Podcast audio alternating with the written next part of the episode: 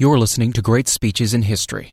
To see a full listing of the podcast provided by Learn Out Loud, please visit us at www.learnoutloud.com/podcast. George Washington's Farewell Address, September 19, 1796.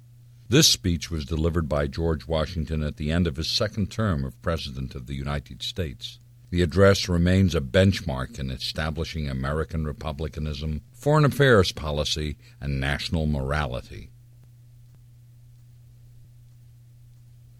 The period for a new election of a citizen to administer the executive government of the United States being not far distant, and the time actually arrived when your thoughts must be employed in designating the person who is to be clothed with that important trust, it appears to me proper especially as it may conduce to a more distant expression of the public voice, that I should now apprise you of the resolution I have formed to decline being considered among the number of those out of whom a choice is to be made.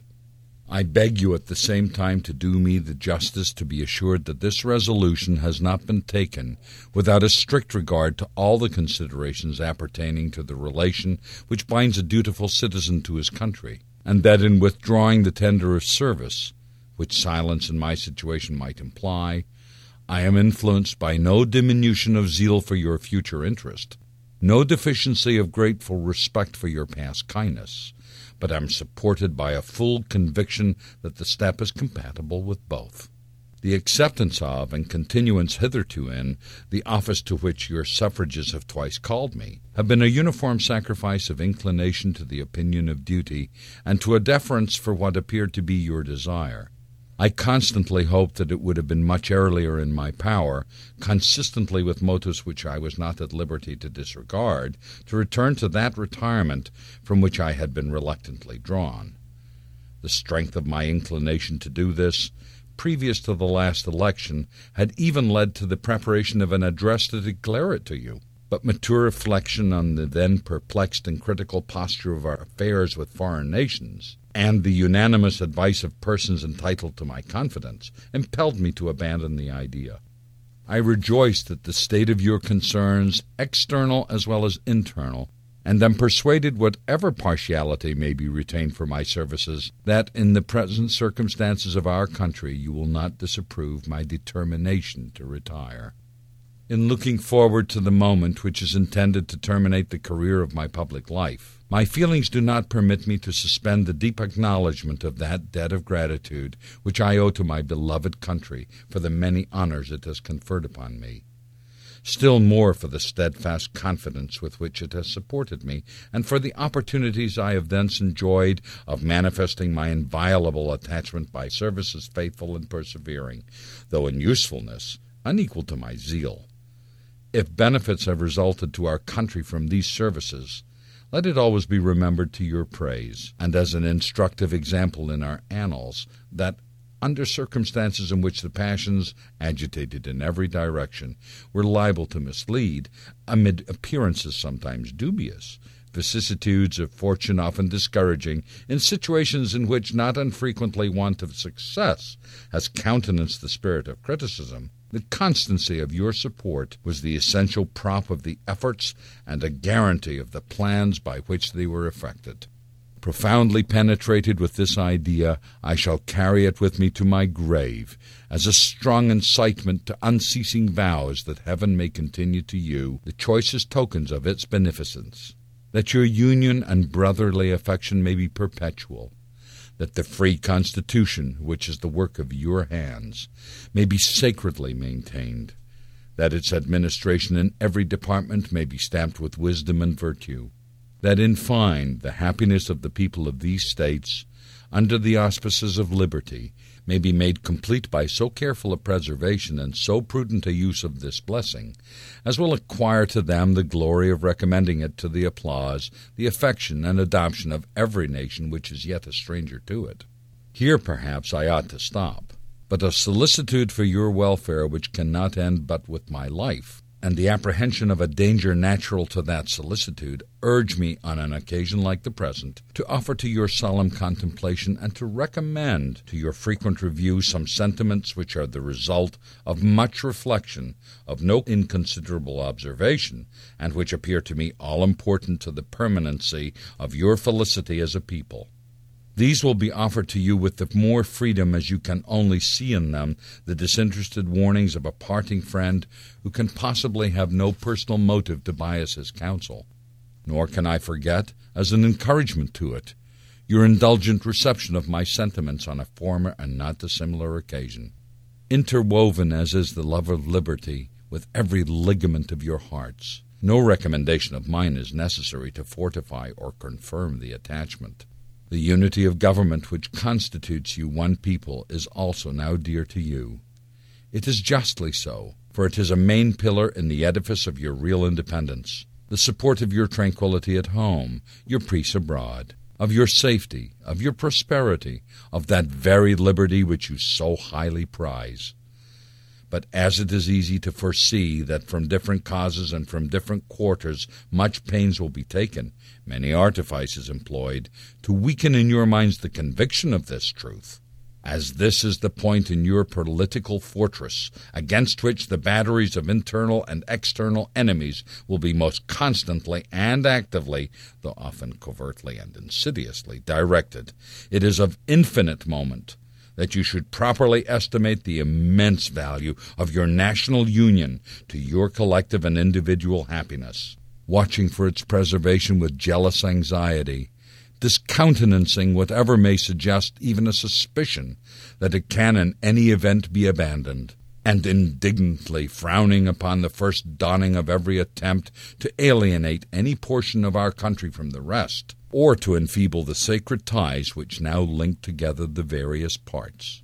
For this you have every inducement of sympathy and interest.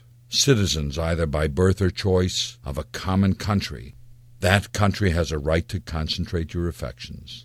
The name of American, which belongs to you in your national capacity, must always exalt the just pride of patriotism more than any appellation derived from local discriminations. With slight shades of difference, you have the same religion, manners, habits, and political principles. You have in a common cause fought and triumphed together. The independence and liberty you possess are the work of joint councils and joint efforts, of common dangers, sufferings, and successes. But these considerations, however powerfully they address themselves to your sensibility, are greatly overweighed by those which apply more immediately to your interest. Here, every portion of our country finds the most commanding motives for carefully guarding and preserving the union of the whole. The North, in an unrestrained intercourse with the South, protected by the equal laws of a common government, finds in the productions of the latter great additional resources of maritime and commercial enterprise and precious materials of manufacturing industry. The South, in the same intercourse, benefiting by the agency of the North, sees its agriculture grow and its commerce expand. Turning partly into its own channels, the seamen of the North, it finds its particular navigation invigorated, and while it contributes in different ways to nourish and increase the general mass of the national navigation, it looks forward to the protection of a maritime strength to which itself is unequally adapted. The East, in a like intercourse with the West, already finds, and in a progressive improvement of interior communications by land and water will more and more find a valuable vent for the commodities which it brings from abroad or manufactures at home. The West derives from the East supplies requisite to its growth and comfort. And what is perhaps of still greater consequence, it must of necessity owe the secure enjoyment of indispensable outlets for its own productions to the weight, influence, and the future maritime strength of the Atlantic side of the Union, directed by an indissoluble community of interest as one nation. Any other tenure by which the West can hold this essential advantage, whether derived from its own separate strength or from an apostate and unnatural connection with any foreign power, must be intrinsically precarious. While then every part of our country thus feels an immediate and particular interest in union, all the parts combined cannot fail to find in the united mass of means and efforts greater strength, greater resource, proportionably greater security from external danger, a less frequent interruption of their peace by foreign nations. And what is of inestimable value? They must derive from union and exemption from those broils and wars between themselves, which so frequently afflict neighboring countries not tied together by the same governments, which their own rivalships alone would be sufficient to produce, but which opposite foreign alliances, attachments, and intrigues would stimulate and embitter. Hence, likewise, they will avoid the necessity of those overgrown military establishments, which under any form of government are inauspicious to liberty, and which are to be regarded as particularly hostile to republican liberty. In this sense it is that your union ought to be considered as a main prop of your liberty, and that the love of the one ought to endear you to the preservation of the other. These considerations speak a persuasive language to every reflecting and virtuous mind, and exhibit the continuance of the Union as a primary object of patriotic desire. Is there a doubt whether a common government can embrace so large a sphere? Let experience solve it. To listen to mere speculation in such a case were criminal we are authorized to hope that a proper organization of the whole, with the auxiliary agencies of governments for the respective subdivisions, will afford a happy issue to the experiment. It is well worth a fair and full experiment. With such powerful and obvious motives to union affecting all parts of our country, while experience shall not have demonstrated its impracticability, there will always be reason to distrust the patriotism of those who in any quarter may endeavor to weaken its bands. In contemplating the causes which may disturb our union, it occurs as a matter of serious concern that any ground should have been furnished for characterizing parties by geographical discriminations, northern and southern, Atlantic and western whence designing men may endeavor to excite a belief that there is a real difference of local interest and views. One of the expedients of party to acquire influence within particular districts is to misrepresent the opinions and aims of other districts. You cannot shield yourselves too much against the jealousies and heartburnings which spring from these misrepresentations. They tend to render alien to each other those who ought to be bound together by fraternal affection. The inhabitants of our western country have lately had a useful lesson on this head. They have seen in the negotiation by the executive and in the unanimous ratification by the Senate of the treaty with Spain, and in the universal satisfaction at that event throughout the United States, a decisive proof how unfounded were the suspicions propagated among them of a policy in the general government and in the Atlantic States unfriendly to their interests in regard to the Mississippi. They have been witnesses to the formation of two treaties, that with Great Britain and that with Spain, which secure to them everything they could desire in respect to our foreign relations toward confirming their prosperity. Will it not be their wisdom to rely for the preservation of these advantages on the union by which they were procured? Will they not henceforth be deaf to those advisers, if such there are, who would sever them from their brethren and connect them with aliens? To the efficacy and permanency of your union, a government for the whole is indispensable. They must inevitably experience the infractions and interruptions which all alliances in all times have experienced. Sensible of this momentous truth, you have improved upon your first essay by the adoption of a constitution of government better calculated than your former for an intimate union and for the efficacious management of your common concerns. This government, the offspring of your own choice, uninfluenced and unawed, adopted upon full investigation and mature deliberation, completely free in its principles and the distribution of its powers, uniting security with energy, and containing within itself a provision for its own amendment, has a just claim to your confidence and your support respect for its authority, compliance with its laws, acquiescence in its measures are duties enjoined by the fundamental maxims of true liberty. The basis of our political systems is the right of the people to make and to alter their constitutions of government. But the constitution which at any time exists till changed by an explicit and authentic act of the whole people is sacredly upon all. The very idea of the power and the right of the people to establish government presupposes the duty of every individual to obey the established government.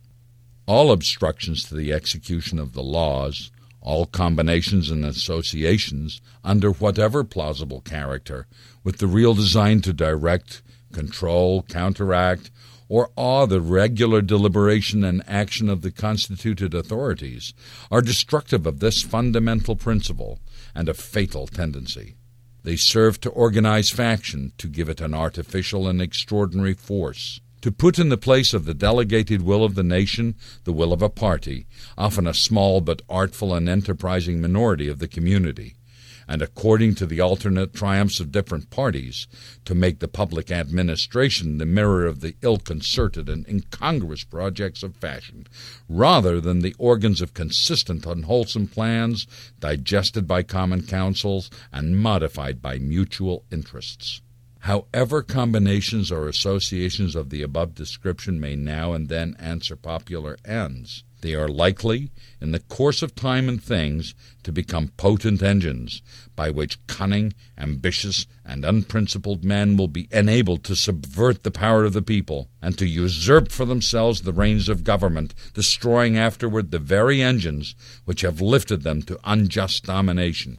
Toward the preservation of your government and the permanency of your present happy state, it is requisite not only that you steadily discountenance irregular oppositions to its acknowledged authority, but also that you resist with care the spirit of innovation upon its principles, however specious the pretexts. One method of assault may be to effect, in the forms of the Constitution, alterations which will impair the energy of the system, and thus to undermine which cannot be directly overthrown. In all the changes to which you may be invited, Remember that time and habit are at least as necessary to fix the true character of governments as of other human institutions, that facility in changes, upon the credit of mere hypothesis and opinion, exposes to perpetual change from the endless variety of hypothesis and opinion. And remember especially that for the efficient management of your common interests, in a country so extensive as ours, a government of as much vigor as is consistent with the perfect security of liberty is indispensable. Liberty itself will find in such a government, with powers properly distributed and adjusted, its surest guardian. It is, indeed, little else than the name where the government is too feeble to withstand the enterprises of faction, to confine each member to the society within the limits prescribed by the laws, and to maintain all in the secure and tranquil enjoyment of the rights of person and property. I have already intimated to you the danger of parties in the state, with particular reference to the founding of them on geographical discrimination. Let me now take a more comprehensive view and warn you in the most solemn manner against the baneful effects of the spirit of party generally. This spirit, unfortunately, is inseparable from our nature, having its root in the strongest passions of the human mind. It exists under different shapes in all governments, more or less stifled, controlled, or repressed, but in those of the popular form it is seen in its greatest rankness and is truly their worst enemy. The alternate domination of one faction over another, sharpened by the spirit of revenge, natural to party dissension, which in different ages and countries has perpetrated the most horrid enormities, is itself a frightful despotism. But this leads at length to a more formal and permanent despotism. The disorders and miseries which result gradually incline the minds of men to seek security and repose in the absolute power of an individual, and sooner or later the chief of some prevailing faction, more able or more fortunate than his competitors, turns this disposition to the purposes of his own elevation on the ruins of public liberty. Without looking forward to an extremity of this kind, which nevertheless ought not to be entirely out of sight, the common and continued mischiefs of the spirit of party are sufficient to make it the interest and duty of a wise people to discourage and restrain it. It serves always to distract the public councils and enfeeble the public administration. It agitates the community with ill founded jealousies and false alarms, kindles the animosity of one part against another, foments occasionally riot and insurrection. It opens the doors to foreign influence and corruption, which find a facilitated access to the government itself through the channels of party passions. Thus, the policy and the will of one country are subjected to the policy and will of another. There is an opinion that parties in free countries are useful checks upon the administration of the government and serve to keep alive the spirit of liberty. This, within certain limits, is probably true, and in governments of a monarchical caste, patriotism may look with indulgence, if not with favor, upon the spirit of party. But in those of the popular character, in governments purely elective, it is a spirit not to be encouraged. From their natural tendency, it is certain there will always be enough of that spirit for every salutary purpose. And there being constant danger of excess, the effort ought to be by force of public opinion to mitigate and assuage it. A fire not to be quenched, it demands a uniform vigilance to prevent its bursting into a flame, lest, instead of warming, it should consume. It is important, likewise, that the habits of thinking in a free country should inspire caution in those entrusted with its administration to confine themselves with their respective constitutional spheres, avoiding in the exercise of the powers of one department to encroach upon another. The spirit of encroachment tends to consolidate the powers of all the departments in one, and thus to create, whatever the form of government, a real despotism. A just estimate of that love of power and proneness to abuse it, which predominates in the human heart, is sufficient to satisfy us of the truth of this position. The necessity of reciprocal checks in the exercise of political power by dividing and distributing it into different depositories, and constituting each the guardian of the public weal against invasions by the others, has been evinced by experiments, ancient and modern, some of them in our country and under our own eyes. To preserve them must be as necessary as to institute them. If, in the opinion of the people, the distribution or modification of the constitutional powers be in any particular wrong, let it be corrected by an amendment in the way which the Constitution designates. But let there be no change by usurpation, for though this in one instance may be the instrument of good, it is the customary weapon by which free governments are destroyed. The precedent must always greatly overbalance in permanent evil any partial or transient benefit which the use can at any time yield. Of all the dispositions and habits which lead to political prosperity, religion and morality are indispensable supports. In vain would that man claim the tribute of patriotism who should labor to subvert these great pillars of human happiness, these firmest props of the duties of men and citizens. The mere politician, equally with the pious man, ought to respect and cherish them. A volume could not trace all their connections with private and public felicity. Let it simply be asked, where is the security for property, for reputation, for life, if the sense of religious obligation desert the oaths, which are the instruments of investigation in courts of justice? And let us, with caution, indulge the supposition that morality can be maintained without religion. Whatever may be conceded to the influence of refined education on minds of peculiar structure, reason and experience both forbid us to expect that national morality can prevail in exclusion of religious principle. It is substantially true that virtue or morality is a necessary spring of popular government. The rule, indeed, extends with more or less force to every species of free government. Who that is a sincere friend to it can look with indifference upon attempts to shake the foundation of the fabric? Promote, then, as an object of primary importance, institutions for the general diffusion of knowledge. In proportion as the structure of a government gives force to public opinion, it is essential that public opinion should be enlightened. As a very important source of strength and security, cherish public credit.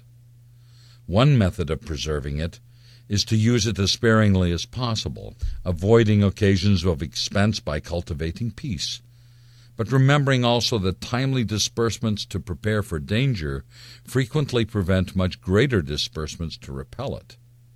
Avoiding likewise the accumulation of debt, not only by shunning occasions of expense, but by vigorous exertion in time of peace to discharge the debts, which unavoidable wars may have occasioned, not ungenerously throwing upon posterity the burden which we ourselves ought to bear. The execution of these maxims belongs to your representatives, but it is necessary that public opinion should cooperate. To facilitate to them the performance of their duty, it is essential that you should practically bear in mind that toward the payment of debts there must be revenue, that to have revenue there must be taxes, that no taxes can be devised which are not more or less inconvenient and unpleasant, that the intrinsic embarrassment inseparable from the selection of the proper objects, which is always a choice of difficulties, ought to be a decisive motive for a candid construction of the conduct of the government in making it, and for a spirit of acquiescence in the measures for obtaining revenue which the public exigencies may at any time dictate. Observe good faith and justice toward all nations. Cultivate peace and harmony with all. Religion and morality enjoin this conduct, and can it be that good policy does not equally enjoin it? It will be worthy of a free, enlightened, and at no distant period a great nation to give to mankind the magnanimous and novel example of a people always guided by an exalted justice and benevolence. Who can doubt that, in the course of time and things, the fruits of such a plan would richly repay any temporary advantages which might be lost by a steady adherence to it? Can it be that Providence has not connected the permanent felicity of a nation with its virtue? The experiment, at least, is recommended by every sentiment which ennobles human nature. Alas! Is it rendered impossible by its vices? In the execution of such a plan, nothing is more essential than that permanent, inveterate antipathies against particular nations and passionate attachments for others should be excluded, and that in place of them just and amicable feelings toward all should be cultivated. Antipathy in one nation against another disposes each more readily to offer insult and injury, to lay hold of slight causes of umbrage, and to be haughty and intractable when accidental or trifling occasions of dispute occur. Hence frequent collisions, obstinate, envenomed, and bloody contests. The nation, prompted by ill will and resentment, sometimes impels to war the government contrary to the best calculations of policy. The government sometimes participates in the national propensity and adopts through passion what reason would reject. At other times, it makes the animosity of the nation subservient to projects of hostility instigated by pride, ambition, and other sinister and pernicious motives. So, Likewise, a passionate attachment of one nation for another produces a variety of evils. Sympathy for the favorite nation, facilitating the illusion of an imaginary common interest in cases where no real common interest exists, and infusing into one the enmities of the other, betrays the former into a participation in the quarrels and wars of the latter, without adequate inducement or justification. It leads also to concessions to the favorite nation of privileges denied to others, which is apt doubly to injure the nation making the concessions by unnecessarily parting with what ought to have been retained, and by exciting jealousy, ill will, and a disposition to retaliate in the parties from whom equal privileges are withheld. And it gives to ambitious, corrupted, or deluded citizens who devote themselves to the favorite nation facility to betray or sacrifice the interests of their own country without odium, sometimes even with popularity, gilding with the appearances of a virtuous sense of obligation, a commendable deference for public opinion, or a laudable zeal for public good, the base or foolish compliances of ambition, corruption, or infatuation. As avenues to foreign influence in innumerable ways, such attachments are particularly alarming to the truly enlightened and independent patriot. How many opportunities do they afford to tamper with domestic factions, to practice the arts of seduction, to mislead public opinion, to influence or awe the public councils? Such an attachment of a small or weak toward a great and powerful nation dooms the former to be the satellite of the latter. Against the insidious wiles of foreign influence, I conjure you to believe me, fellow citizens. The jealousy of a free people ought to be constantly awake, since history and experience prove that foreign influence is one of the most baneful foes of republican government. But that jealousy, to be useful, must be impartial, else it becomes the instrument of the very influence to be avoided instead of a defense against it. Excessive partiality for one foreign nation and excessive dislike of another cause those whom they actuate to see danger only on one side, and serve to veil and even second the arts of influence on the other. Real patriots, who may resist the intrigues of the favorite, are liable to become suspected and odious, while its tools and dupes usurp the applause and confidence of the people to surrender their interests. The great rule of conduct for us in regard to foreign nations is in extending our commercial relations to have with them as little political connection as possible. So far as we have already formed engagements, let them be fulfilled with perfect good faith. Here let us stop. Europe has a set of primary interests which to us have none or a very remote relation. Hence, she must be engaged in frequent controversies, the causes of which are essentially foreign to our concerns.